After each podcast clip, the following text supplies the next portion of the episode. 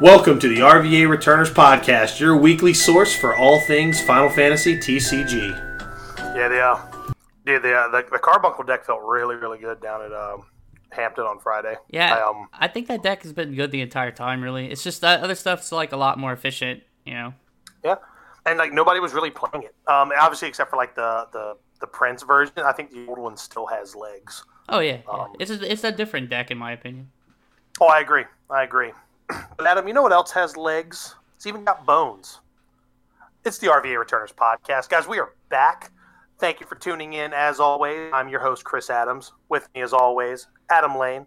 Say hi to everybody. Hi, everybody. There it is. Yeah, man. Boy, a lot to talk about this week. We had the first Crystal Cup. The Petite Cup circuit in North America is finally over. We have enough spoilers to choke a donkey, for sure. It's a ton. I don't know the exact number, but it's a metric ass ton of spoilers. that I believe that is a scientific amount. Yeah, I looked it up. But I'm going to tell you right now, Adam, there's only one place where you can find all of that information. And it's not CNN, it's not MSNBC. Is it Fox News? It's not even Fox News. Not even close. But you were half right. It's the news.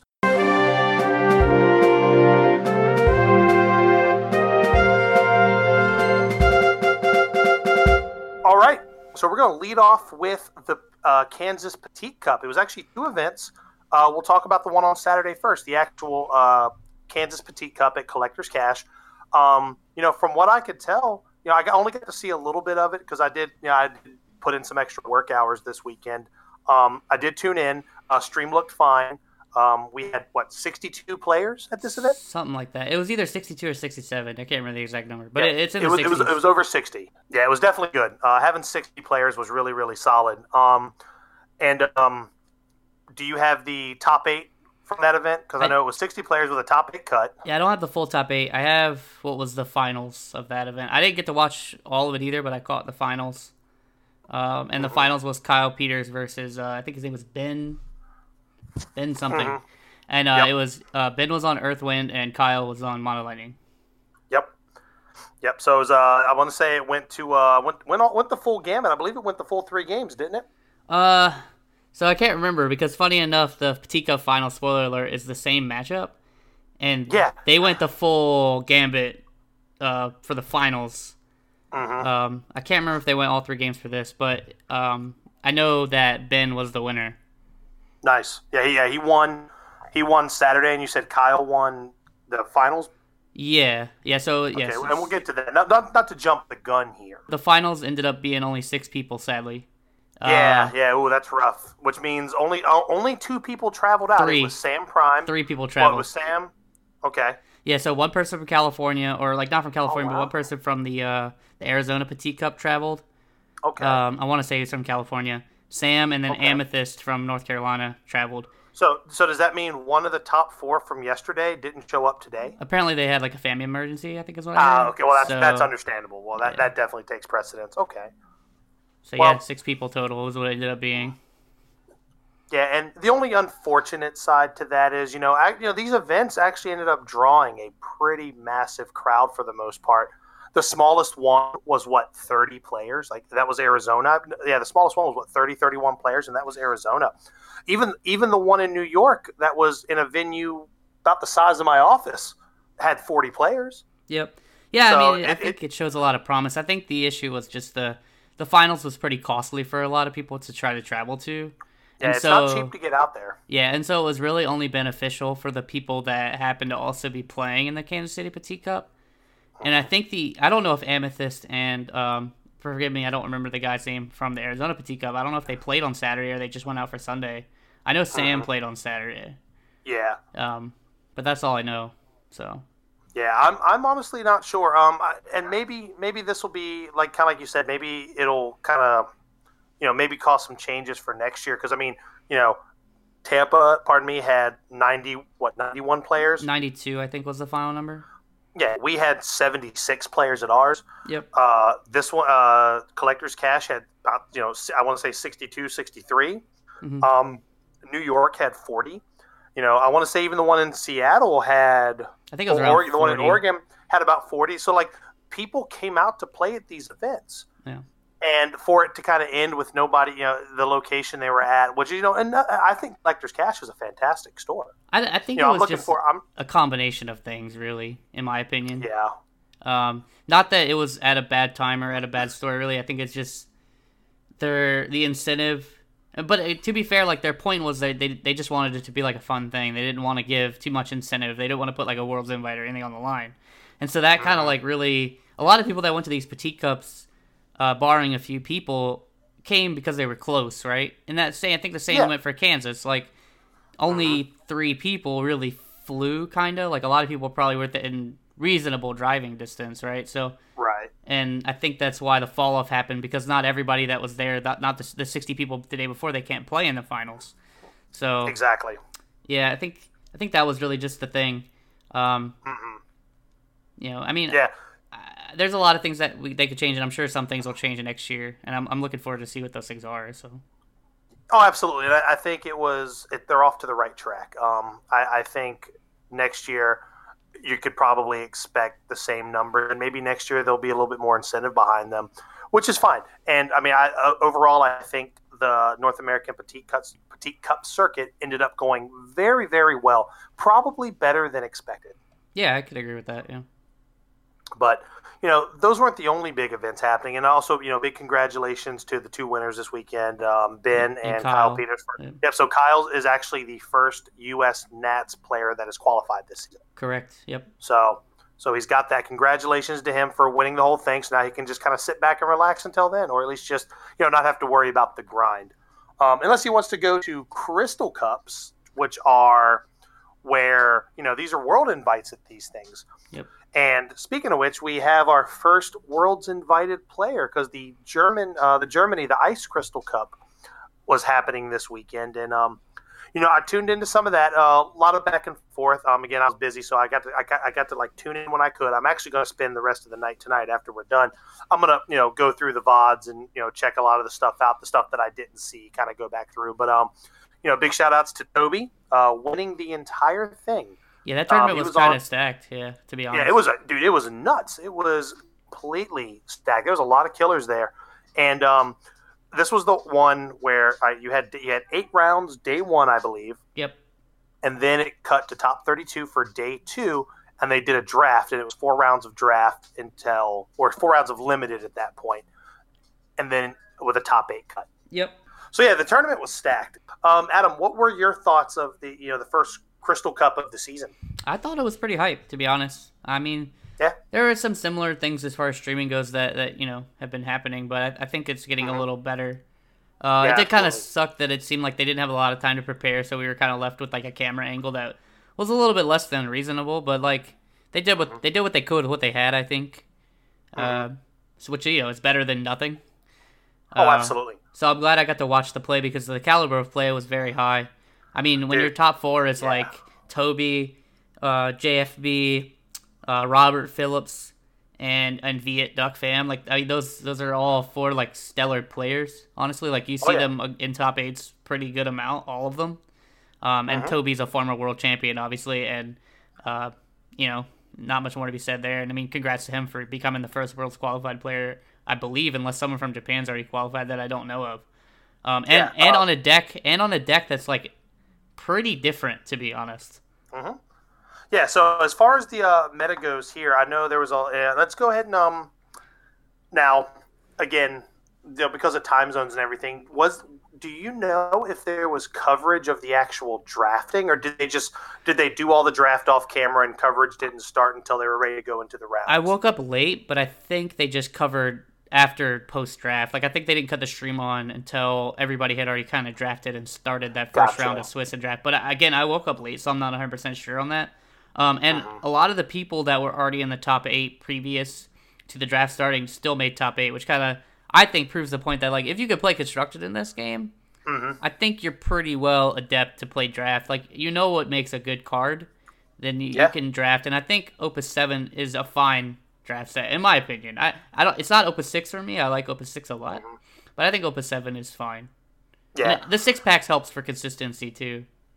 Oh, absolutely. Absolutely. You know, and big shout out to, you know, I know one of the people I was rooting for all weekend was Joe Hill, Joe Saphir himself. So close to top 8. Yeah, I think he ended up 10th. He squeaked in. Yeah, I think he finished 10th, yeah. Yeah, he squeaked into top 32, I think at like 28th or something like that. And and managed to, I think, do really, really well in draft. I want to say he went X1. Mm-hmm. And it was the bubble. Yeah, it's tough. I mean, the thing is, even though it resets, I guess, kinda, it doesn't really reset your score. So he has to try a lot harder than the people who already did well day one. Yeah, like Robert Phillips, who was undefeated, he could easily coast through draft, you know, and go X1 or XO, whatever, you know, like him, Toby, JFB. The guys who were in the top 4 spots had a lot easier time going through limited. And I say that with the context of, they had a game or two to give. Yeah, they have a well-earned head start. That's the way I look at it. Yeah, I mean, they earned their head start. Absolutely. Yeah. And, you know, go back to what you were saying, the caliber of play that we saw. Man, I'll tell you right now, watching a guy like Robert Phillips play Windwater, when I say Windwater with him, I'm specifically talking about the Crystal Chronicles deck. That dude just... it really shows you just how powerful not just that deck is, but then to, you know, throw Toby in the mix with his Windwater deck, just how powerful that archetype is. Oh, I mean, and how much gas that it has and how much consistency it brings to the table. That deck is cheap. Yeah, that deck's cheap. I mean, I'll say it. The deck's cheap, but it does require the pilot to also be very good. Toby's deck a little bit lesser of a scale in my opinion, but he played it well, and he showed he had like some lines and ways to deal with other like, you know, powerful cards. Of course, he was also playing green cards, which helps. But, I mean, yeah, to me, I think coming out of this meta, and we'll talk about it as part of, like, our main topic a little bit, I think this is the best deck by a good margin. I just think it requires a pilot to be of pretty high skill in order for you to see the big advantages it actually has over a lot of other decks. Yeah, and it's all in the sequencing. It is 100% all in the sequencing, and that's what kind of separates the chaff from the wheat in that regard. But you know, I can't wait to go back through and actually watch a lot of it again. And I think, you know, overall, like to kind of touch on what you were saying, I thought the stream was fine. I thought the commentary was fine. I think they all did a great job, and I agree with you. I think they there was maybe some preparation that they just didn't have, but they definitely made it a fun watch. And you know, and discount the guys at Collector's Cash, you know, the fact that they had a stream for that. There wasn't much commentary in the beginning, but like in top 8, they had some commentary. Even my man Cody was on the 1s and 2s for a little while. Yeah. Yep. So, and then they did commentary today. So, you know, I think this was a good weekend to be a spectator, and I like that, you know, because so, you know, coming from somebody who does the commentary side of things, it is really nice when you can get people that can't be there to really get invested and involved in the events, because that's just the way these things are. You know, you want people who are on the outside looking in, you want them to see the hype plays, you want them to talk about it with their friends, you want the chat to blow up when people do crazy things. So like the fact that, you know, everybody, I think all the streams this weekend, everybody did an overall fantastic job. And I can't wait to see kind of what's going to happen here in the future. So great events. Congratulations to Toby. Congratulations to Kyle. All the big winners this weekend. I don't think you could have asked for a better weekend of cards. And I urge everybody, go back and watch all the VODs for all the events, the Petite Cup, the Petite Cup Finals, and the Crystal Cup for Germany. There's just a lot of great play. And it's just, if you really want to see what made Opus 7 actually a pretty great meta, you know, you'll get to see it all right there. So yeah, I think for me, the German Crystal Cup for me is like everything was pretty meta to an extent. I mean, top 8 was still pretty well versed. Like you had 3 Wind Waters, like I said, but only 2 were the standard version. Well, you had that Agrius baby. 2 Agrius decks actually, and both were very different. The one that I saw day 1 was more like Grand Jason's build, and then I think the one day 2 that I was hearing about was like a 5 color build or something pretty wild. Oh yeah. Mono Lightning was there. Yeah, Mono Lightning was there, and then 2 Ice Earths as well. Yeah, so it was you had a lot of really diverse decks, but you also had like just the decks that really just kind of personified the meta as well. So overall, great weekend of cards. I urge everybody to go back there and watch that. But Adam, that's not the only thing that's been happening. We got spoilers to talk about. Just a lot of them. Yeah, boy, howdy, do we have a lot of them. Yeah, it's a ton. So I'll start off with saying we've seen the pictures of the starter cards now.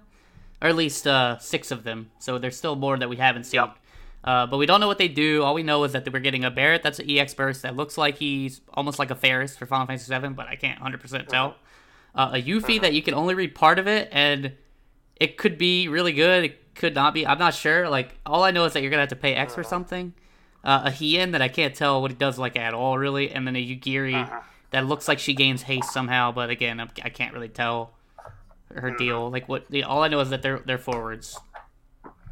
Yep, and aren't the don't the starter decks get released on pre-release weekend this time as well? They do. They always do, I believe. So we should get our starters on Saturday. Awesome. Well, that's good. Well, let's just go down the line here. Let's talk about them. You know, obviously, you know, people have been talking about some of these. So, you know, the ones that we think are really, you know, I think that are going to be really impactful, we will definitely stop and talk about. But otherwise, some of these we're going to fly through. We'll talk about them, say whether we like it or not, and just move right along. Yeah, okay, so the first one actually was kind of a hot one, I think. No pun intended, really. It's a Lava Spider. It's a 1 CP Crystal Chronicles monster. Attacking forwards, you control, gain plus 3,000 power. I kind of want to tackle this first, actually, because I have a lot to say. I think this card is a trap. I see a lot of people that are like really excited about it and thought that it was like broken. And I don't think it's terrible or anything. And I think in the right deck, if you build toward it, it can do some very good things, like with WAF monsters. I know we've discussed this. It can be very good there. I think that's the deck it shines in, honestly. Yeah, but this isn't just going to go in, like, every fire deck. Like, I wouldn't even really put this in the mono fire wool deck, to be honest. I just don't want to waste a card slot that's not a forward that's attacking, so that my guys are bigger than they need to be. Like, and it's also in the weird slot of monsters where they're a lot easier to deal with. So I do think, though, that maybe this could see some play in Scions as just an Urian J target off-color. That could be interesting. But I don't think that this is just going to go in, like, every red deck.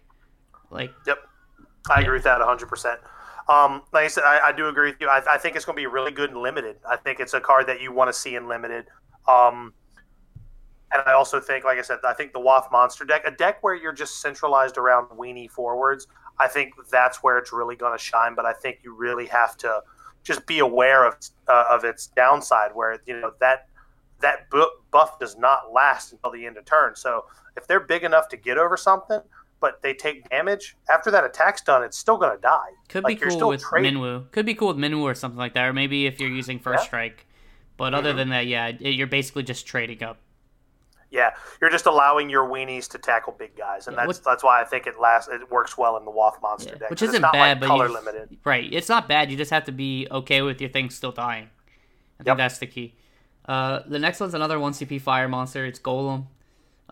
Crystal Chronicles again. When he enters the field, choose a forward, give it 2,000 power until end of turn, and then you can break him to choose an attacking forward and give it 4,000 power until end of turn. I think this card's good. It's almost like essentially like a reverse Tonberry, if that makes sense, where you know, and I think that's almost every bit as good as, you know, being able to threaten a guy getting bigger, you know, and then even bigger just for the cost of one and breaking it just seems really, really good. I think as a card, I think this card's better than the Spider. I agree. Yeah. I when I first saw it, I was like, this card's better than the Spider, in my opinion. To me, it's worth more of a card slot. I can kind of like pop it whenever I want to, and the fact that the power lasts until end of turn, to me, is much more important, I think, than people are giving it credit for. Again, in Limited, I think it's very strong. In Standard, I just need to see maybe some kind of weenie deck will be good. I don't think I'm making room for either of these cards in a modifier wall deck, but I'm not really sure like how that deck's going to change yet, to be fair. Yeah. No, so they're on the radar, but we'll kind of see what happens as we see like the rest of the set. Yeah. Next card is a new summon. It's a Fenrir. It's a 2CP Earth summon. When you cast it, you may pay an extra 2 colorless. Choose one light forward or dark forward, break it. If you paid the extra cost, remove it from the game instead. I don't know. I think it's an okay card. I like the remove from the game clause on it, which allows, you know. But I think because of who it kills is kind of limited. I feel like, especially since it's being an Earth, I feel like that's almost if you have something that's special to kill a light or dark card, I feel like that's kind of what you're running Menphelia for on the back end. I don't know. I don't think it's a bad card at all. I think the fact that it specifically targets Light or Dark, and then you have the option to remove it from the game so they can't get it back later, like specifically for a card like Gaudis. Yep. That's where I think the card is, you know, where it really doesn't get a lot of its value. But at the same time, too, and I guess it depends on the deck, too, right? Because I think it could be a fine one or two of, especially with so many ways for Earth to not only search for summons out of their deck, but to get them back from the break zone. I think it's a fine one of in a lot of Earth decks. I just got to figure out what you'd be cutting to put it in there. Yeah, I agree. I think it's a fine one of. I think people are giving it a little more flack because I do think it's actually pretty good. I mean, killing Yuri for 2 CP seems insane to me. Removing Gaudis from the game, even for 4, seems really good. I mean, it sucks you're paying 1 more than Gaudis costs, but you know, you're not getting... He doesn't get that value back. Exactly. And it's a little flexible in that way. Being able to kill Camelot for 2 CP, the turn he comes out, seems fine to me. But yeah, it is a little bit of a toolboxy card. If we had a sideboard in this game, it would be a nutty card. 100%. But I think Earth can afford to run just one of these and be okay. You have things like Agito. If you want to get it back after you've pitched it, you have things like Scholar. You could even search it with Rydia if you want to go that far down, but I don't know if you're really doing that. For me, this takes up your Hecaton slot probably. I feel like that's like the one of that and Carbuncle are like one ofs in like Earth Windless, and I could see this maybe making it there as a way for them to easily kill Yuri and Gaudis. But maybe not. Maybe the Hecaton is more important or the Carbuncle is more important for the tricks you can do. But I can see it being in that slot. Yeah, no, absolutely. I agree with that 100%. Next one was Josephir's spoiler, actually. So it's 3 CP, Wind Monster, Death Gaze. Death Gaze 9, actually, so it's not the same Death Gaze. When he enters the field, choose a forward opponent controls, remove it from the game for as long as Death Gaze is on the field. I think the card's really good. It's essentially an Oblivion Ring, and the fact that it's... the fact that it costs 3 gets it over so much monster hate. And at this point, it's a card that's super hard to interact with at this point. So you can take a problem forward, remove it from the game, and that copy is just pretty much out of commission. Yep, and you can you can also do really tricky stuff with this. So first off, yep. I think this card is probably busted good. Like really, yeah, really good. I think it's really, really good. I agree with that 100%. I hate that it's a green card, like a lot. I don't think that they deserved hard removal at this point, really. Like, I know we were complaining about it, like, 1 or 2 sets ago, but, like, at this point, I don't think they should be allowed to have it. I will say, in the defense of it being a green card, I think because decks with green the lists are kind of tight. Sure. I think what makes it hard is finding a spot for this, but I promise you, It'll find its way into lists with green cards. Yeah, I think you just don't run 3 Chaos Walkers anymore. Probably you treat this like a summon slot almost, and it's a unique guy. So you're not going to play this more than once a game, really. But when you are able to play it once a game, is when I think he gets really busted. So I don't know if people are aware of these interactions, but I'll let you know really quick. So the way Dorgan works, right? If Dorgan removes a forward from the field, and then they play that same forward, and Dorgan dies. The forward that he removed initially stays removed because it's illegal to come back on the board. If he's removed 2 of the same name, when they come back, they both come back, and then they both die, right? So Death Gaze kind of works similar to the first instance I said. So what you can do is say you remove a Daluma from the game, and then they play their second Daluma. You can then, if you have a way to bounce your Death Gaze through ways... You use Meone. Yeah, you can use Meone. You can use Orator. There's a few other ways to bounce Bismarck, put it back in your hand. That Dottaluma is now RFG for the rest of the game. Yep. And then you can replay the same Death Gaze and remove the one that's on the field. Yep. So now they're 2 Dottalumas down, and if they do it a third time and you have another way to do it, you can just do it again, and now all their Dottalumas are just out of the game.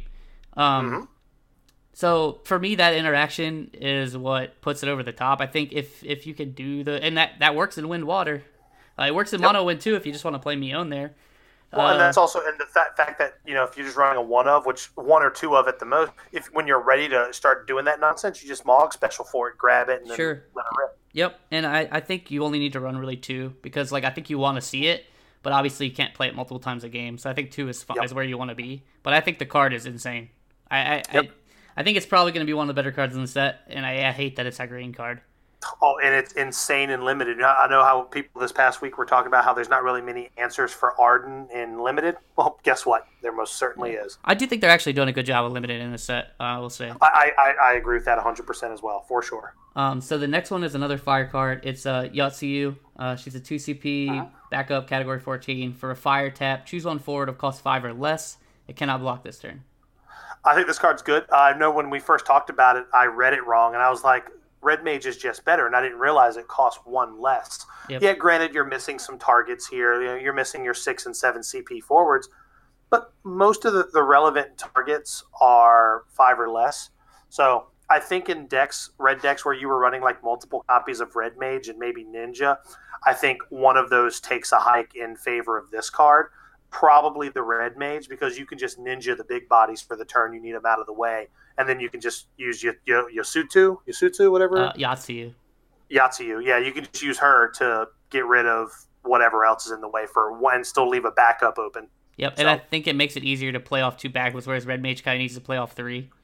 Absolutely. Yeah, and that's important for a deck like the Mono Fire Wool deck. Mm-hmm. So yeah, I think it's a good card. I think she's really good. I think she'll see play as long as fire is good. And I mean, I think we are seeing good fire cards, so I really hope that it's going to be good. But we'll see. I'll hold my judgment until we actually start playing. So the next one was the Turks spoiler. It was a regular Fina, another one. So she has like three cards this set, basically. Job White Mage, category Brave Vespius. When she enters the field, choose a wind character you control, activate it. And when she's put from the field to the break zone, choose one character you control, activate it. I don't think she's terrible. The fact that the legendary Fina exists kind of hurts this one a lot. But I still think this card has a lot of merit. Like the fact that you can like get some Cactuar uses out of it, stuff like that. Yeah, that's fine. And then the fact that like when she leaves, it's any character, so that's not really color restricted. It's decent. Yeah. But I think she's in a very, very crowded slot, right? Like Ishtola, Zidane. Yeah. Chalenka. Yeah, it's going to be really hard for her, in my opinion, to find a spot. Maybe in, like, Wind Lightning? She'd be good? Maybe. But, I mean, we'll see. I don't think she's a bad card. Yeah, not at all. And I think she's a pretty solid limited card. Yeah. But, yeah, I mean, agree. All solid points. I definitely agree. Next card was a new Alisei. It's a 2CP backup, Scion on 7th Dawn. Card name Alphinaud you control gains 1,000 power. And then just for a dull, you can choose a card name Alphinaud you control. It gains haste until end of turn. Card's got the wrong name. Moving on. I think in Mono Lightning she might be able to see some play. It depends on how good the forward Alphinaud is, because now what you can do is replace the Alphinaud in there with this card and play the forward Alphinaud. And use Cid Previa to get Luis Wall to get this to go to 3 really fast. Mm-hmm. And then you have a forward that you could buff off of that. Whereas, like, Alphinaud was kind of meh in Mono Lightning. Like, he wasn't great. But if this can partner with the forward Alphinaud and the forward Alphinaud is decent, I could see it seeing play there. But in Scions, you're not playing this card. The 4 CP is literally what makes the deck work. But in Title, could be going. Could be good. Yeah. Yeah, we'll see. It's really going to depend on what that Alphinaud forward looks like. I think so, too. If he stinks, then, I don't think she's seen NSC play at all. But, I mean, we'll see. Then next up, we got a new Paladin backup. It's a 2CP water backup, category 14, standard unit, all that good stuff. For water tap, break, choose one forward you control and one other forward you control. During this turn, the next damage dealt to the former is received by the latter. I think you could do some really, like, tricky stuff with that. Like, I think if you're playing like some kind of like earth water deck with forward Shantoto, they're clearly going to do what they can to avoid hitting that one. And now you can be like, nope. Or you can like have it go to like to Daluma, like you can do some real tricky stuff with that, I think. Yeah. You can like, filter your own stuff to Daluma, filter submitted ability damage, maybe to a Yashtola. Again, I think these plays are cool in theory, but I don't know if where are they going? Yeah. I don't know if you're going to put this card in that deck. Maybe like you said, Earth Water is where it wants to be. Maybe it can do some cool things there with like Noctis or something. I'm not really sure. I want to like it. I think it's decent, but I don't know if it's going to make the final cut in a lot of decks. I think that's my issue. It's more cute than anything. Yeah, I agree with that for sure. Because I'd rather just play Minwu and avoid all the damage completely. Yeah, exactly. Yeah, for sure. Which is, we'll get to another card when we want to talk about that. But then next up we got the 2CP Ice Backup Black Mage. Best art in the set already. Category 11. So for the low, low cost of 2 ice, 3 colorless, tap and break, you can choose a dull 4 to deal it 9k. Talk about value. No, we're just gonna, this card's bad. We're just going to move right along. It's a lot like the Lightning Black Mage, I think, in where its effect is very expensive, but it's on a low-cost backup. I think that's the idea. And I guess if you really want to make that Black Mage deck work, here's another card. Or not a Black Mage deck, but like work with the other Black Mage backups kind of thing. But again, I don't see this seeing too much play, really. 5 CP's a lot. Yeah. So, yeah. And a break. You're losing a backup, too. So. Yeah, I agree with that 100%. 100%. Next up, we got a backup that I'm going to attempt to pronounce, but I'm pretty sure I'm going to pronounce it wrong because I didn't really play Final Fantasy XI. Shamond P. Garuch. I don't know, man. That's probably wrong. Oh, the Oscar the Grouch. Yeah, but he's a 2CP water backup, category 11. If forwards you control receive 1,000 damage, the damage becomes 0 instead. I think the card is neat in conjunction with some things. But obviously, if you're playing a standard constructed deck and you're worried about 1,000 damage, you're already just like playing Minwu.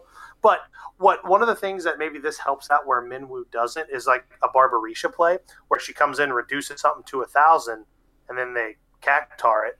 Yeah, sure. The Minwu's still going to kill it. This won't. But again, it's much like the other cute water backup. Where are you putting it? Yeah, I think that's the issue. Like, it does some cute things, I guess, but. I think the other one is way cuter, I guess, if that's like a way to put it. Oh, yeah. I think if this had just said any forward, we'd be in business. I think this card would be super playable if it said any forward. Yeah, because it would stop the Daluma nonsense. Or since we're talking about old Oscar the Grouch, if he was just his chapter's counterpart, it'd be even more busted. Yeah, but like, I mean, like, as is, like, I think he's kind of meh. It's cool with, like, damage reduction stuff, I guess. But other than that, like, how often are you receiving exactly 1,000 damage? Probably Cactuar is the main thing. But that deck also runs Dottaluma and, like, probably maybe Chalinka and stuff like that. So I don't really know if you're going to play this just to stop, like, Diabolus plus Cactuar and Barbarisha plus Cactuar, you know? So yeah, you're definitely not, so. Yeah. Next spoiler was a 2CP Dark Knight backup, category 14. So it seems like the standard units from the set are category 14. Yep. I don't think that's going to affect title very much, to be honest. No. No, because they're all like off. Well, this one could be playable because it is on color. I think you're just better off playing Scions though, right? And Miners. Yeah, no, that's true. That is very true. But yeah, this card's okay, I guess. It's Earth and Colorless, tap, break, choose a forward, turn a turn, it gains 1,000 power for each point of damage you've received. Yeah, no, I think it's fine. I think it'd be cute with, like, Noctis. That's the first thing I think of. Like, this thing on a Noctis at, like, 5 or 6 points of damage means he's just blowing something away. Yeah, for me, I think Monk's just a better card. Yeah, no, I agree. Because Monk is going to give you something static at every point in the game. Yeah, this is only better than Monk, like, on 4 points of damage, I guess, somewhere around there, because you don't get the Brave. So, I'm pretty meh on it, like I said. Like, I think Monk only really saw play because people wanted to play 2CP Earth backups, and that's still a little bit of a problem. Like, there's not too many really, really good 2CP Earth backups. They're all very specific in what they do. Yeah, no, I agree. They're not a lot of, like, generically good, but Earth's high-end backups are very generically good. So yeah, well, Earth definitely got us really, really solid 2CP backup that we'll get to. That is true, which is actually the next card, so we'll do that right now. So it's a 2CP Earth backup. His name is Lyle. I don't know how you say it. Lyle! Tap, put him in the break zone, choose a summon, cost 4 or less, cancel its effect. Card's just really, really solid. That's it's a good 2CP backup for Earth. That is probably good in almost any matchup because there's a lot of great summons are 4 or less. Yeah, you're not hitting Diabolos or Phoenix, but you're hitting Baby Phoenix. You're hitting all the Ramus. You're hitting all the Leviathans. You're hitting Cuckoo Lane. You're hitting, your Famfritz. You're hitting You're hitting 4 CP Odin. This thing stops a lot. Yeah, to me, it's a better version of, like, the Opus 4 summoner, kind of. You just don't have the standard unit tag. Like, you don't have that multi-unit. But you hit a higher cost of summon, which is more relevant right now. Yeah, and it's cheaper, too. It's just tap and break, right? Both of those are tap and break. Okay. Yeah, and they're both cost 2. They're just in different elements. Yeah, I think it's good. I think the card's really solid. Yeah, I think it's going to definitely see play, for sure. Yeah, and just because it's just a good... It's a good 2 CP backup that Earth just doesn't have, and when you want to use it, it doesn't cost you the rest of your backup line to use it. Yep. So I think it's good. Yep. Next was the card of the week. It's the last card of the week before the set came out, and it's a new Zidane, but he's water. He's a 2 CP, 3,000 power. If you have 6 or more cards in hand, he can't be blocked. Whenever he deals damage to the opponent, you draw 2 cards. And then he has an S, so Zidane finally has an S. Solution 9 for S, 2 water. Choose a forward until end of turn. It loses 2,000 power for each card in your hand. I don't know what to think about this card. I think it's good, but I just don't know how good it is. I think this is just because I see all the positives. Like, it's drawing you cards. The fact that you can do your turn, draw, attack with him. Before you start playing cards, so you're like gonna, you know, you're almost always gonna have the 6 or more cards in your hand. So you're gonna attack, do damage, draw 2 more cards, and then it just opens up your second main phase or even the rest of that combat phase. I think the card is really. I think it's amazing in title as well, which seems to be the focus here for 9. But I don't know. I know the fact that it's a Lina target is huge. I don't know. I can't wait to see what people do with it. I do think it's good. I just don't know how good it is. And this isn't me saying that I don't think it'll see play. I think it'll see play. I just don't know where and in what capacity. Yeah, so I kind of went through stages on this card. When I first saw it, I was like, it's okay. But it's really easy to kill. Then I started thinking of ideas of, like, really broken things that this card can do. So I think that this card is busted, actually. I don't think it's, like, super buzzed. Like, I'm not saying, like, Diabolos, like, that level. But the only thing is, he's only really busted early, I think. However, if this guy hits one time, just one time, it's gonna snowball like crazy. So, I think his best home, at least in my opinion right now, based on what I've looked at, is Water Fire. Oh, yeah. I think the ideal turn one, obviously, you get this down. You play a Sage, you haste him. At that point, your opponent has to have an answer. And a lot of times, a lot of colors, if they want to kill him instantly, are going to have to do it very inefficiently on turn one. Yep. Red cards probably have the best answers to him. Yep. There are a few, and they've even printed a few in this set that we haven't gotten to yet. But again, like, I feel like they're going to probably spend probably around 4 CP, which is what you just spent to kill him, if they kill him at all. And if they don't... Yep. If they don't kill him, you're going to go back to 4 cards in hand. The next turn, you're going to draw to 6, and it doesn't matter what forward they play. They, again, have to deal with him before he hits them again. Yep, I think he is an insane turn one play. And I also wasn't even thinking, with Water Fire, you can slam him down off of an Aegis if need be. Granted, you're talking... No, he costs 2. You can play him off. Yeah, that's what I said. You can. So if you have, like... You can't. Yeah. No, you can. So if you have, like, Godot, right, and you play Aegis into this guy, you can then haste this guy, and he's a 5K as well. Not that the 3K to 5K is going to make that much different. It lets him survive Valifor, I guess. But still, the turn one with a Sage is, and you know me, a turn one forward with Sage is music to my ears. I think he just gets out of control. I think he might be the best Sage target you could play on turn one. I might go that far, just because he also if you play him with red cards, he gives them something they can't really innately do right now, which is card advantage, right? Yeah, and they refill the grip. They literally refill the grip. And then they're just going to shove 2 CPs down your throat, right? I feel like some kind of Water Fire with 2 CPs maybe. I don't know what other 2 CPs they're going to run. Obviously, in that deck, you're probably not playing Lina. And I do think he's a very good Lina target. But, again, if you're playing him off Lina, you're going to play him later in the game where he's easier to deal with, in my opinion. If you're playing him in Water Fire, you're probably playing him off of a Godot. Oh yeah, Aegis. Aegis, or you're just playing him turn one. However, in any deck that he's in, you can literally play him turn one and pass with no backup, and they again have to deal with him, or you're going to draw to 6 because they can't play a forward just to respond to him at that point. They have to kill it. And again, on turn one, they're probably it's going to be inefficient for them, or you're going to draw four cards next turn. Yeah, exactly. I was going to say, you go turn one pass if you don't have the Sage. You attack next turn. When you draw to six, you attack. You can't be blocked. Then you draw to eight. Yep. And then you're just like, well, I have a lot of stuff to do here. Yeah, exactly. I think the card is really, really good. And I can't wait to see what happens with him. It just kind of holds true. All the Zidanes are just all really, really good. And I know that people are also saying, like, well, you know, like at first I was one of those people too. I was like, oh, well, you just sneeze on him and he dies, right? But the thing is, like, he only costs 2. So, like, even if you sneeze on him with something that costs 2 and he dies, we broke even with each other. Yeah, and if your opponent is wasting a Valifor on that guy. Okay. Exactly. Or if they Odin hit or something, you came out ahead. Yeah. You know, like... I think the only summon that may feel bad for you is the Zidane player. But again, at the worst you're breaking even is the 2 CP Ifrit that does like 6k to something. I think the best, most efficient way to kill this actually is backup Vivi. Because you develop a backup and you kill him. So the player that played the Vivi actually is coming out ahead.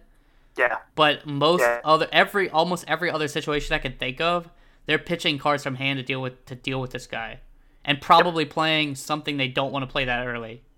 Mm-hmm. That's just my thought process on him. Even though he's only a 3K, I think he's nuts. And then on top of that, like, his S can be very relevant too. Oh yeah. And it doesn't require him to duel. Yeah. Oh, in title, it's going to be probably insane. Mm-hmm.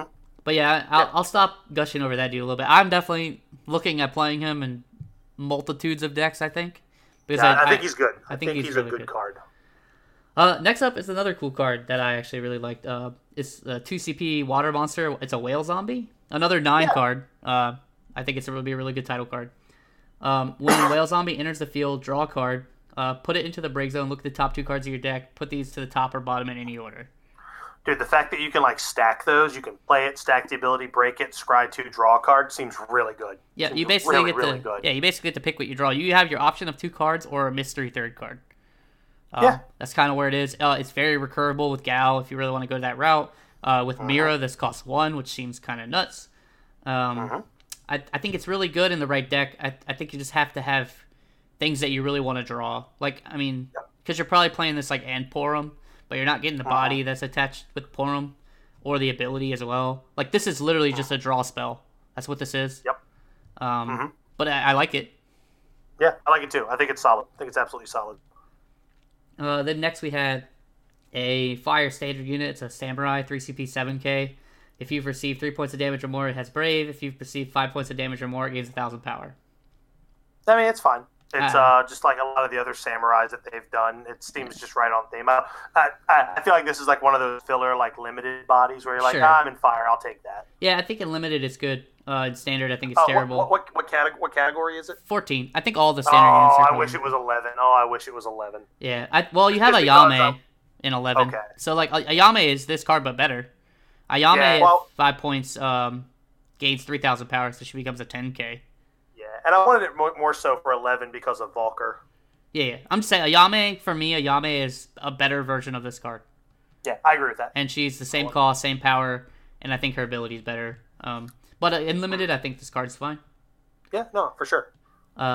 Then another spoiler for this from JFB. I really like this card too. Jinai, or Jinai, if you want to call him. Oh, Jinai. But he's a 4CP lightning forward, 4,000 power, so he's under curve, obviously. FF Legends. Back attack, first strike, and when he enters the field, deal 4K to something. Well, you know I'm a sucker for cards with back attack. I think the card's good. I think it's a very lightning type of card. I think this is the first legit back attack card we've seen. Like, legit. Like, I think Scarmaglione was cute, and I've played him a few times, and he's worked, and he's done fun things. But this guy does something when he comes in. Like, I think he is affecting the board state when he comes in. Well, he's going to kill an 8K. So if you play him, unless they have Minwu or some way to prevent damage, he's going to you're going to pay 4 CP essentially to kill an 8K. Leave a body behind that also has first strike that stacks well with your other damage dealing effects that you're going to have later on. I think he's really good. Mm-hmm. And then again, you can play him for pseudo haste at the end of your opponent's turn if you wanted to go that route. He's FF Legend, so he combos well with, like, Diana. Yeah, so when he dies, you can just put him right back into your hand. And like I said, you know, it's one of those things, like, you know, when you get him back with Diana, you put it's in your hand, so now your opponent has to play around that. Yep, exactly. Yeah, and even if I had, they also have to. I could just play them at regular speed too, right? Or during the combat phase, like a summon. Mm-hmm. I think he's pretty nuts. Actually, I think he's really good and an insane limited card. Yeah, I agree. I think Gen A is getting the job done. Then next up was the first of two Dragoons, actually, that we saw. This one's from Metapotion. It's of Category 14, 4CP, 8K. If you have three or more Job Dragoons or card named Dragoon, this Dragoon gains haste and first strike. I think the card's fine. It makes you really wish there were, like, backup Dragoons. Yeah. But I think the card's fine. I just don't know if you're playing, like, a dedicated Dragoon deck. I don't know if this guy is in it. I don't think he makes the cut. I really don't. No. I think there's enough ways to get the other two things to pay less than 4 CP. Again, if there were backups, I think there would be more merit to him. Yeah, I agree. But, now, the other Dragoon 100% makes the cut. Yeah, so that's actually next. So it's a 3 CP Dragoon, obviously 7K, category Tactics Advance. The cost required to play Dragoon onto the field is reduced by 1 for each Job Dragoon or card name Dragoon you control. It cannot become 0. So the reason I like this guy is you can play the two drop Dragoon that gets buffed for other Dragoons. Play two of those and this guy for 5 CP. You've put three huge bodies on the board. Oh yeah. I think it's really good. And again, they're probably going to be bigger than their printed power. And if you have Kane, they're all going to be like fucking like 12Ks or something. Yeah, and then if you've got Barber out, they're all going to have haste. And, you know, if you've got the Water Warrior of Light out, they're all going to be bigger, and they're all going to have first strike. So it's like, you know, I think these cards just really this card just keeps pushing Dragoons as like a really nice budget tribal build that I feel like they print a card that keeps making them better, but I feel like they're missing something. Well, I feel like they keep printing the same stuff, right? Like it's just like, oh, well, here's a dude that costs 2 or 3 or 1, and they're a Dragoon, and they're going to get bigger. And like that's their whole thing is that they're just going to get big, but they don't do anything else. That's like Barbara was the first card where it's like, oh, she does other things. Like she can buff Dragoons and she gives them all haste.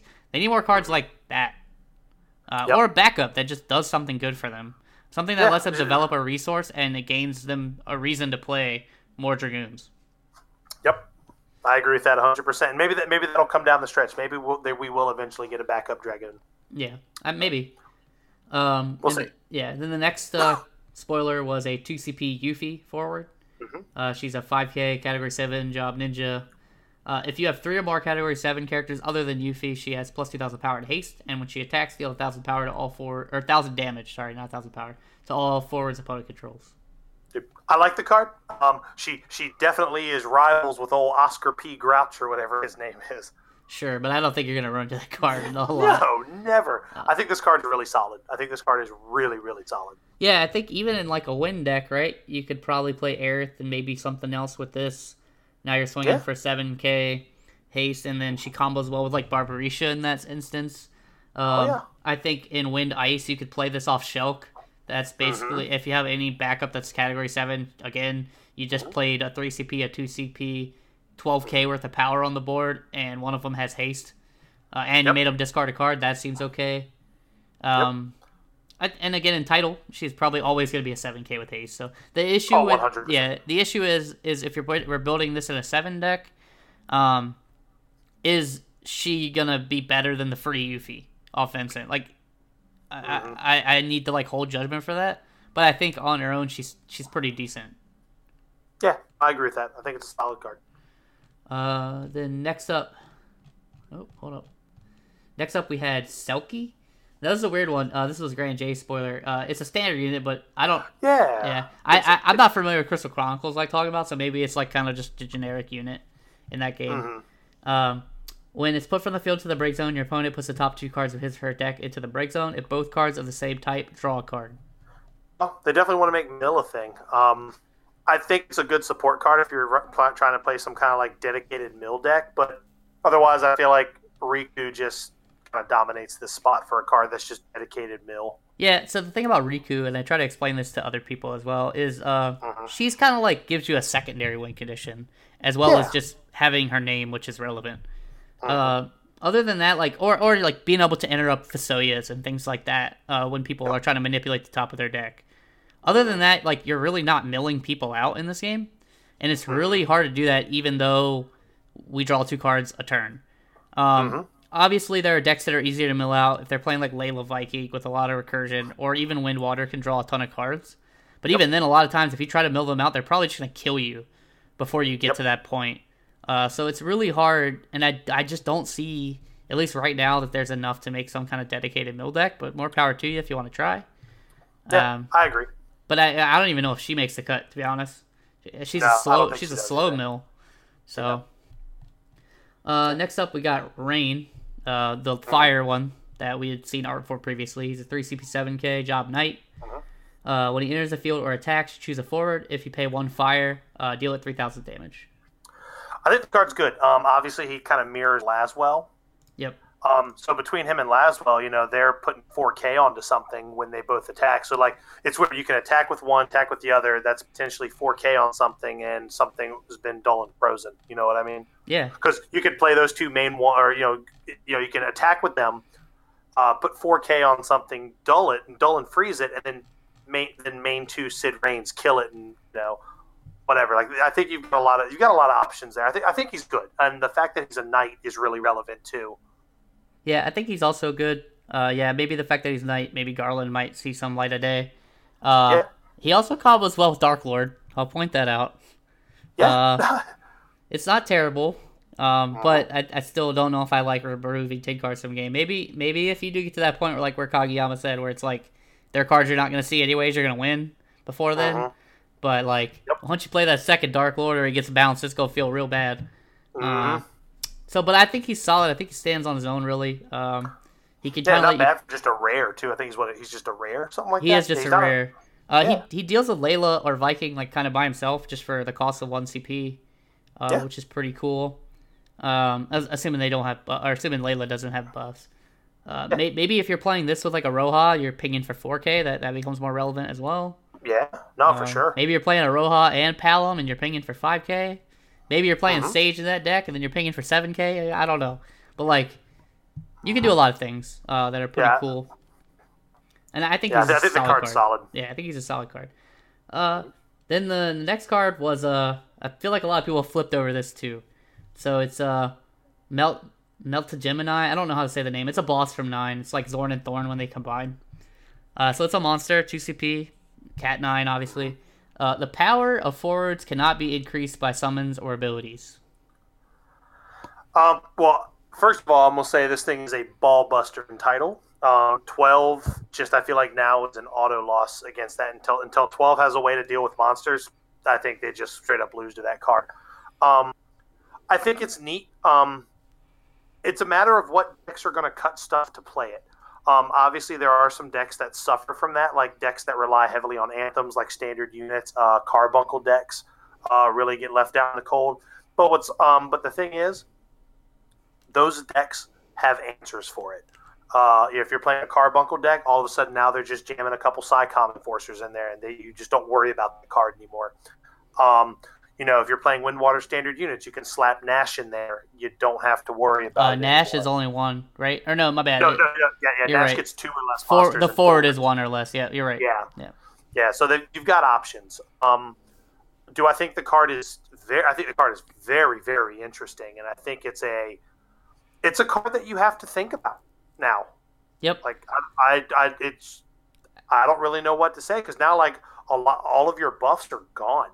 All of your combat tricks could be gone, especially if you go to a tournament and like, monster hate now is something that you have to carry in every deck. I don't know if you have to go as extreme as like Sin, but I feel like if you're playing Lightning, you better be on 3 Ramus. If you're playing Earth, you better have at least 1 Psycom Enforcer in there. If you're on Wind, you better have at least 1 or 2 copies of Nash in the deck. I think it really just depends on how much your deck cares about boosting, right? Yes, absolutely. Like Earthwind, for example, I don't think they care. Windwater doesn't either. You play this. This is probably hurting you more than it hurts them, unless like you probably built your deck in a way where this doesn't hurt you though, which is interesting, and I think that's cool. For Title, I think it's very interesting because in Title, making your dudes bigger is a big deal, and that's like how you generally will win. And being able to shut off things like a lot of things 12 want to do with like their Ondor and Fran. Or Ida. Ida gets hit the worst. Ida becomes a 2CP 2K that does nothing else. And then, yeah, I mean, it shuts off backups. It even shuts off like summons like Belias if you're trying to get the 1K to get over. So it does a lot in Title. It does some cool stuff, and there are some decks that do get kind of boned from this, but it's going to force those decks to run monster removal. Like, I think the Monofire Wool deck will have trouble with this because they rely on a lot of boosting to get over, a lot of like buffs with their Warriors of Light. So maybe they're going to be forced to run Zell, which kind of sucks and does weaken the deck a little bit, in my opinion. But like, yeah, like Earthwind or any type of Earth variant is just going to jam Psycoms and not care. And the Carbuncle deck is fine because it's a 7K, which still keeps it at that sweet spot. So you actually don't mind playing that guy. You don't want to, but if this is going to be something that it's going to be out there, you kind of have to. You have to play around it because it's a thing. I mean, I don't think it's a bad card. I just think that there's a lot of things that deal with it in Standard, and Ramu in any Lightning deck is typically a 3-0, so like, it just dies to that. So you also have to be careful. Like, if you have this out and people are swinging at you, you got to think of like, okay, can they kill this and then buff their dude or whatever like that. So it kind of goes both ways. And when you're running this, you can't run buffs. So like, for example, people are like, oh, I'll run it in a monster deck. Okay, cool. So your gal's just going to be 6K the entire time. You're going to play a 5CP 6K. Exactly. Like, feels real bad. Yeah. So I mean, Gal's a big part of those, even the 3-color and 2-color variants. Gal's a big part of those, and Gal just sitting at 6K hurts. And unless you're playing a variant like Sam has, where you really like Zagnol and Big Dumpy are your primary beaters. And even then, he runs Gal, right? I think he runs Gal. He runs Gal to like recycle like Pot Cats and all the 2CP stuff that he brings with Kefka. But even still, like Gal just being a big body, you want him there. Yeah, and so for me, it hurts Gal enough to like, I don't know. Like, it's interesting though. It is an interesting card. It does a lot of interesting things. It does say increased only, so you can still decrease power with like Bismarcks and things like that, but you just can't increase the power. So like, and all, I mean, maybe this is really good against Ashe, right? I didn't even think about that until just now. Ash can't do anything. Her card is pretty much blank at this point, except you just keep targeting her. Yeah, you just keep targeting her, and you don't care. So that's interesting. I think it's a really interesting card. It's a card you're gonna have to think about when you're building your deck, and it's definitely something you're gonna have to play to and expect if people start playing it. But again, another thing I just want to touch on before we get off this card is it's not multi-unit, so you can only have one out, and also I don't really see anybody playing more than two of this in their deck, really. So. And I agree, and it goes back to, you know, in waterless like that, what are you cutting to put it in there? Next up is Luminous Puma. It's a 5CP monster, category 13.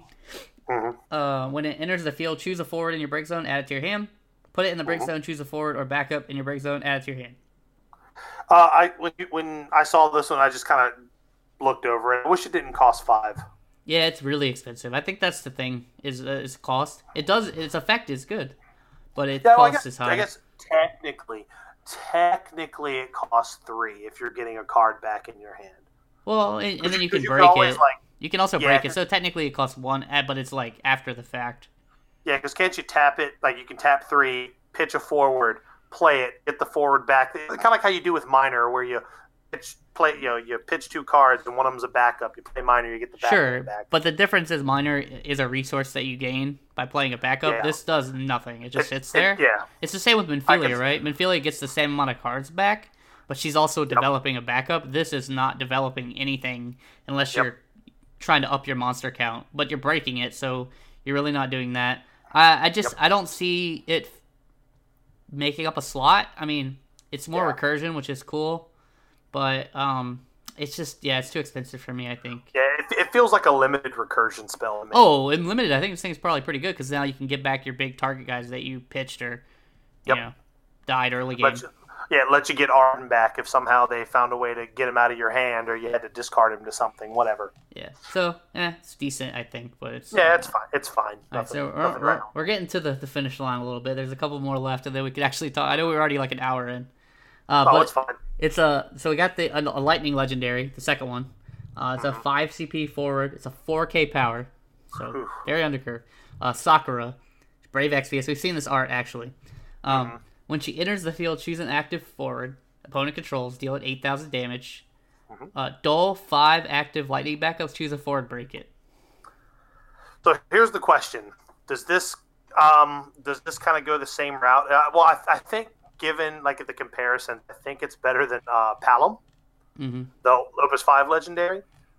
Yeah, but again, it's like you're probably killing something on the turn it comes in. But it kind of goes back to the same stuff we were talking about with, with Noel in the Change My Mind video. Lightning just has so many better big drops that I don't know. Maybe you could get away with this as like a one of, but I don't know because I feel like it's going to come into play. It's going to kill something most likely, but then it's probably just going to die before you can really use its second effect. Yeah, I think it might warrant a one of. I'm not a huge fan of it, but maybe as a one of, like you could hard cast it. 3 cards, 4 cards in hand, pitch 3, play this, and then dole your 5 backups to kill 2 things. Yeah. But at that point, play Raiden, I think. Yeah, because you're breaking something and removing something. Yeah, Raiden's a lot harder to deal with. Yeah. But I don't know. I'm not a huge fan. But I do think actually Raiden's cheaper. Cheaper, yeah, because that's 11 CP minimum. What I just said instead of 9. Yeah, I guess the ideal is, right, you play her and she lives. And then you start doing things. Because the thing about Palom is he doesn't really... His, other effect that, lasts the turn after he comes out is not good. It's, pay 2 or 3 to deal something 1,000 or something like that. That's bad. Yeah, and this is reusable, which is nice. At least, killing something is a big deal, even at the cost of doling 5 backups. That's cheaper than an Odin. So, And on the plus side, too, when you have a body like this, always remember there's a card called Zemus that exists. Sure. So it's an expensive. It's an expensive card. Here's my thing, though. The one defense, I think, positive for it as far as its low body. If your opponent is spending removal on this, it's less removal they're spending on Estinian and stuff like that. Correct. So maybe you're running... And Zemus in that regard. Correct. So maybe you're running this in an extension with those. I don't know if I'm running more than one, though. That's the thing. Yeah, I think it's a one-off, fun-off. Yeah, but it's interesting. All right, next was a new Titan summon, Category 11. So 1 CP, EX Burst. Choose a forward, tell end of turn. It gives 1,000 power for each Earth backup you control. It's fine. I don't really think it's going to do much. It's kind of like Golem, but worse. But right now, Earth summons are pretty tight. Yeah. And you're probably not playing this to buff your guys because ideally your guys are going to be bigger anyway. And if you're playing a deck where you want your guys to be bigger in Earth cards, you're probably just playing some kind of Carbuncle deck. I agree. Yeah, I just don't think it's worth a slot. I don't think it's terrible, but I don't think it's worth a slot in your deck. And then our last spoiler for the day up until now, there can't be too many left, is a 2 CP Summoner. It's a Lightning backup, Category 14. When it enters the field, choose 1 Lightning forward. Until end of turn, it gains haste and first strike. Yeah, no, I think it's fine. It's like Sage, but different. I don't know if this is worth running Red Mage over, or Lightning runs Red Mage. I don't know. Maybe it's fine in limited if you've got if the stars align and you're able to play good Lightning cards. I think it's fine. Yeah, I think it's okay. It's a 2 CP backup, so it's never bad. It's like a more limited Sage, in my opinion. Yeah, no, I agree with that. The way I see it, but it's purple instead of red. It's okay. I can't really say too much more about it. Yeah, no, it's fine. Now you did say that was the last one. You actually forgot one. There was a great spoiler that was spoiled by the RVA Returners. Yeah, you're right. Those guys. I forgot. I was looking through just pictures that were posted, and I forgot our own spoiler. That's pretty sad. Yeah, that's okay. We made the video on it. It's a 2 CP fire backup. It's Edgar, and he's category 6 Job King. He is the tap him. Give a category 6 forward plus 1,000. Obviously, I think these cards are great for the categories they come in. I think this Edgar's really good for title. Obviously, you can hear us talk more about this on our video for it, so check that out. But otherwise, I think it's a fine card. Yep. Yeah, like I said, I think just check the video out if you want to see more opinions, but I think it's okay too. Yep. So that's all the spoilers, and that's we might get 1 or 2 this week, but pre-releases this weekend coming up. Yeah, full set release is coming soon for sure. Yeah, so I'll be willing to bet we see this full set released on Friday. Yeah.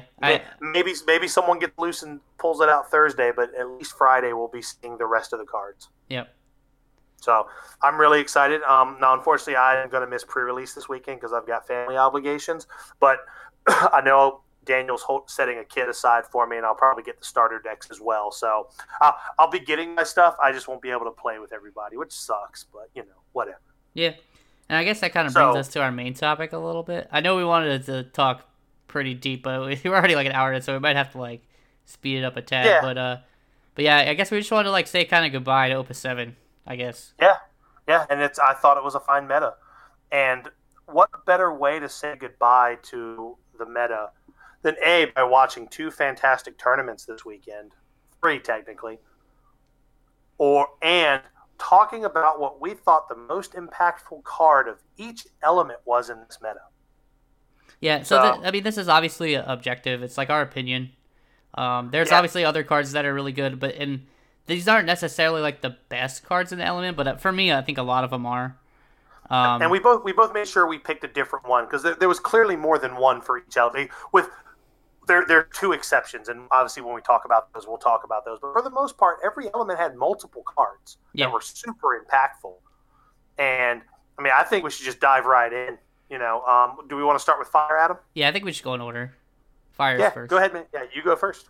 So for me, it's the Heroic Phoenix, I think. I got a huge boost this set with Starter Warrior of Light and Furion, as well as just like the Warrior of Light tribal, like in mono, as like a theme. It plays really nice with like Godot, which is probably up there for me as well as like one of the more impactful fire cards right now. Yeah, I mean, Phoenix just does a ton of stuff, and the fact that now you have Warrior of Light starter as a Phoenix target lets you just do some nutty things in combat. Yeah, and that's actually a perfect segue. We'll just kind of meld these two together because mine was the starter Warrior of Light. I thought that card was bonkers from the moment I saw it. The fact that it is a Phoenix target, like you said, and it just creates like if you're playing red cards and you go to combat with the little dudes, like your opponent immediately has to look through your break zone, and like they if it's there, they have to assume a Phoenix is coming. So either A, they're going to eat the damage, or they're going to lose their board. Yep. And like the card's insane. Yeah, and you can going back to Phoenix a little bit. You can even do things like attack with a soul or whatever to trade Phoenix back in another soul, attack again, stuff like that. Yeah, it's insane. Yeah, it can do a lot of other things. And it really saw, to touch on Phoenix real quick, one of the best things that, you know, last meta that came out was that the Earthfire Lawn Warrior Light deck that won that Japanese tournament. Using that to the Kryl special, like to get Kryls back, and then, you know, because of, again, the 4-drop Kryl from Opus 7 was a Warrior of Light, being able to Kryl special off of a Phoenix was just huge, just absolutely huge. Yeah. Yeah, for sure. And then I guess going to the next one is Ice. For me, I picked Devout. But I think there's a lot of answers here, and I actually think this is one of the harder ones to pick. The reason I picked Devout is just because my second pick probably would have been Renoa. And Renoa is a Devout target, but Devout also can grab other things like Genesis, like Celis. It just lets you recur so much stuff. It's a backup I think you're seeing at least two of now in pretty much any mono ice or any ice list at all. So for me, it was the most important, but I think there's a lot of right answers here, to be honest. Yeah, and mine was the 7 CP Sephiroth. That card just became such a ball buster against certain strategies. Just because you could drop that thing as early as like turn 1 or turn 2 and strip your opponent's hand. It was like more expensive turbo discard, but the fact that this guy did stuff after he stripped your hand was huge. And the fact that he has a special too. Yeah, that's like cheap. Yeah, the card's really good. I thought Sephiroth was a very impactful card. Obviously, he was a big splash in Ice Earth because you could search him in that archetype. Being at the top of the curve in Mono Ice is also huge as well. Like I just thought he really defined what like top end Ice was trying to do in this meta. Yep, for sure. Then to move on, I guess to Wind, the green color. I not much more to be said than I haven't already said. For me, it's Diabolos. I think it's the best summon in the game. I think Valifor is probably a close second, which is also in the same element. And that'll segue because my pick was Valifor. Like, we literally have the best two summons in the game that, again, go back and watch Robert Phillips play the deck today or over the weekend. Man, just Diabolos and Valifor in conjunction with each other are just unfair. Yep. And it's so unfair. And like it costs you just the two cards out of your hand. Yeah, and then, I mean, maybe a close third, I'll just, like, honorary mention as Stola. I think those are the three, probably one of the three more busted cards in the game in general, those three cards. Yep. Yeah, I mean, they just do too much for what they cost, really. And Valafort gains you CP, essentially, so...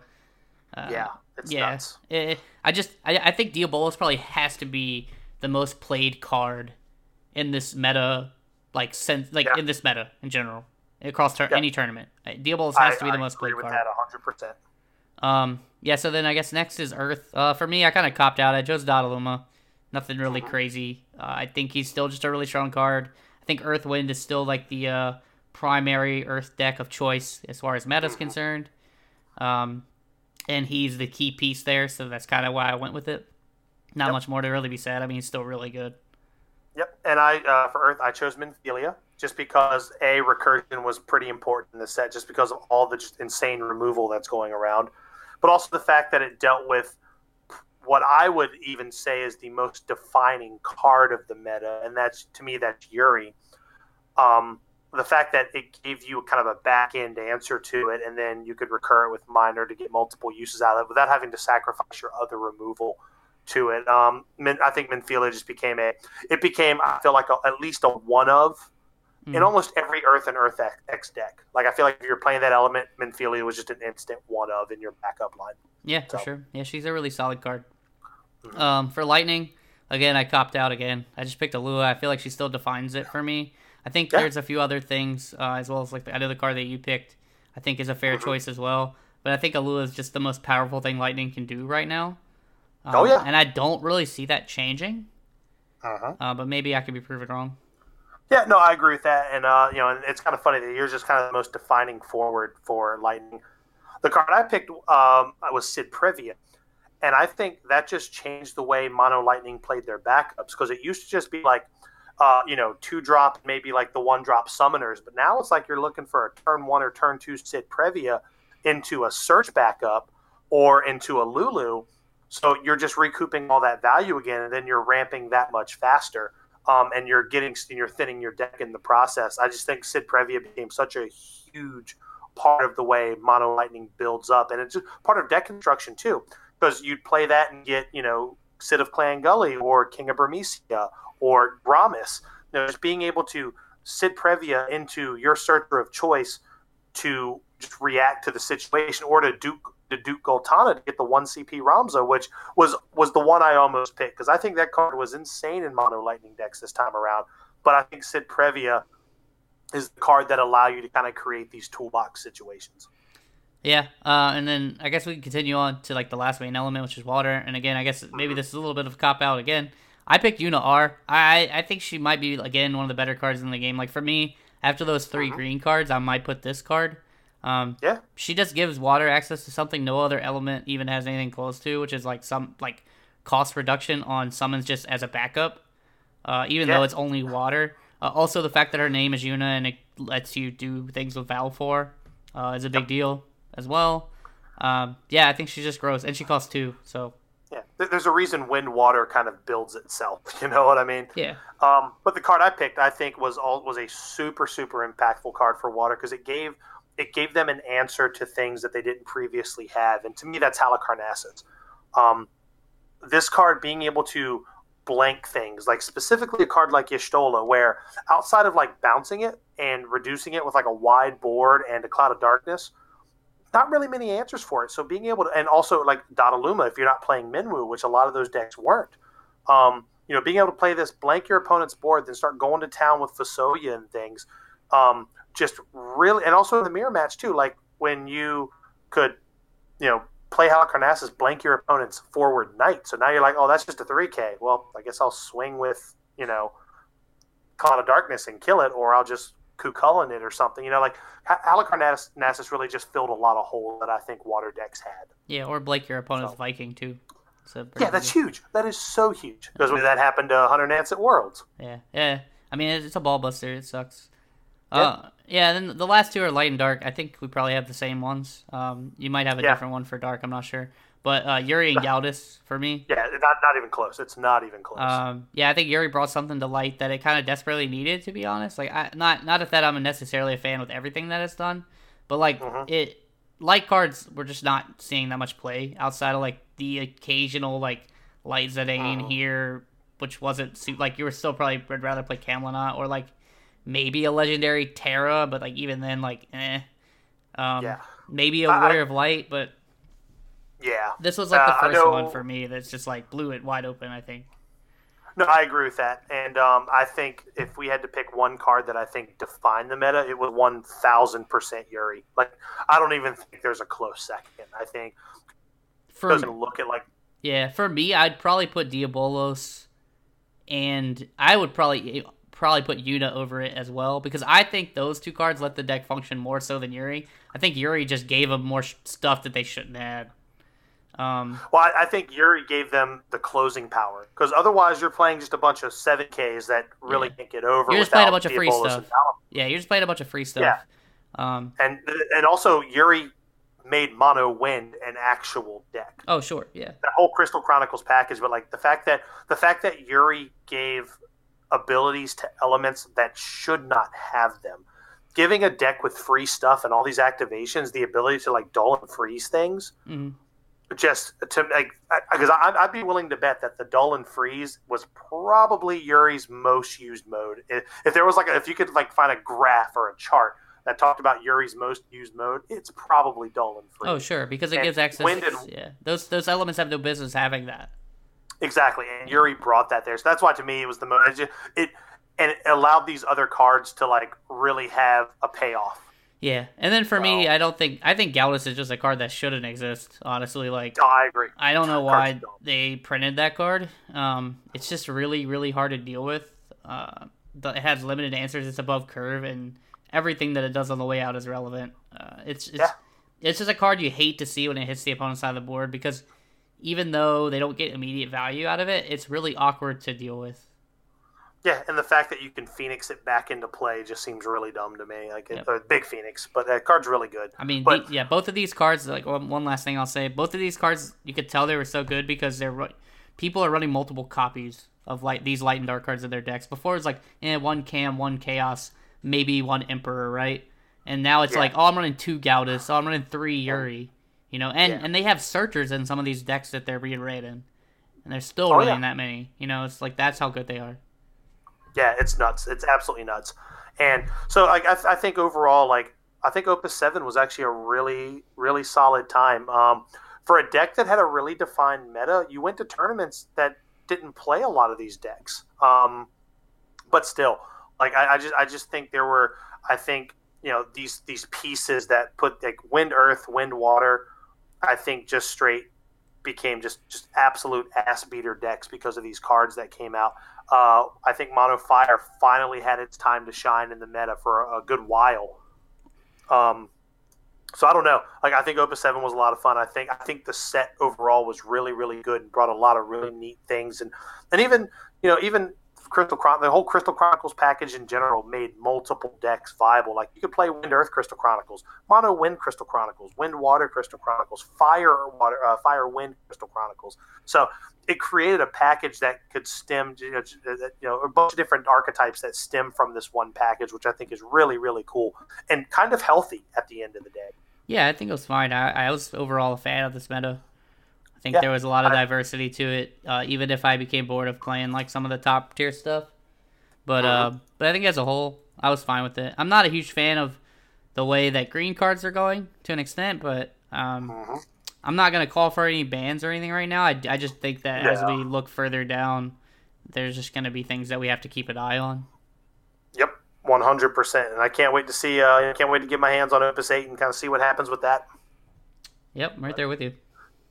But other than that, guys, you know, tell us what you think in the comments or, you know, on whatever platform of choice you listen to us. Let us know what cards you think were the most impactful for each element in the meta.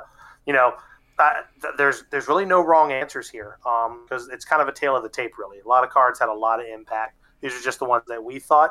But otherwise, Adam, any parting thoughts this week? I got nothing. Opus 8 pre-release, I guess, is really it. Yeah. I'm excited. I can't wait for, next week you're going to kind of take the reins on this. I can't wait to hear all about it because I may just save my pre-release kit and open it while we're on the podcast. We'll see what happens. Mm-hmm. Or maybe just save it and do an opening video with it. I don't know. We got options. So, but otherwise, I'm going to go ahead and sign off because I have been staring at this cheeseburger for the last hour and I cannot wait to shove it down my stupid face. Sounds good. Well, with that being said, it's beer o'clock. See y'all later. See you later. Hey, everybody. Thanks for listening once again to the RVA Returners podcast. If you like this content and you want to hear more, check us out on YouTube at RVA Returners. And make sure you follow us on SoundCloud and check us out on Google Play and iTunes.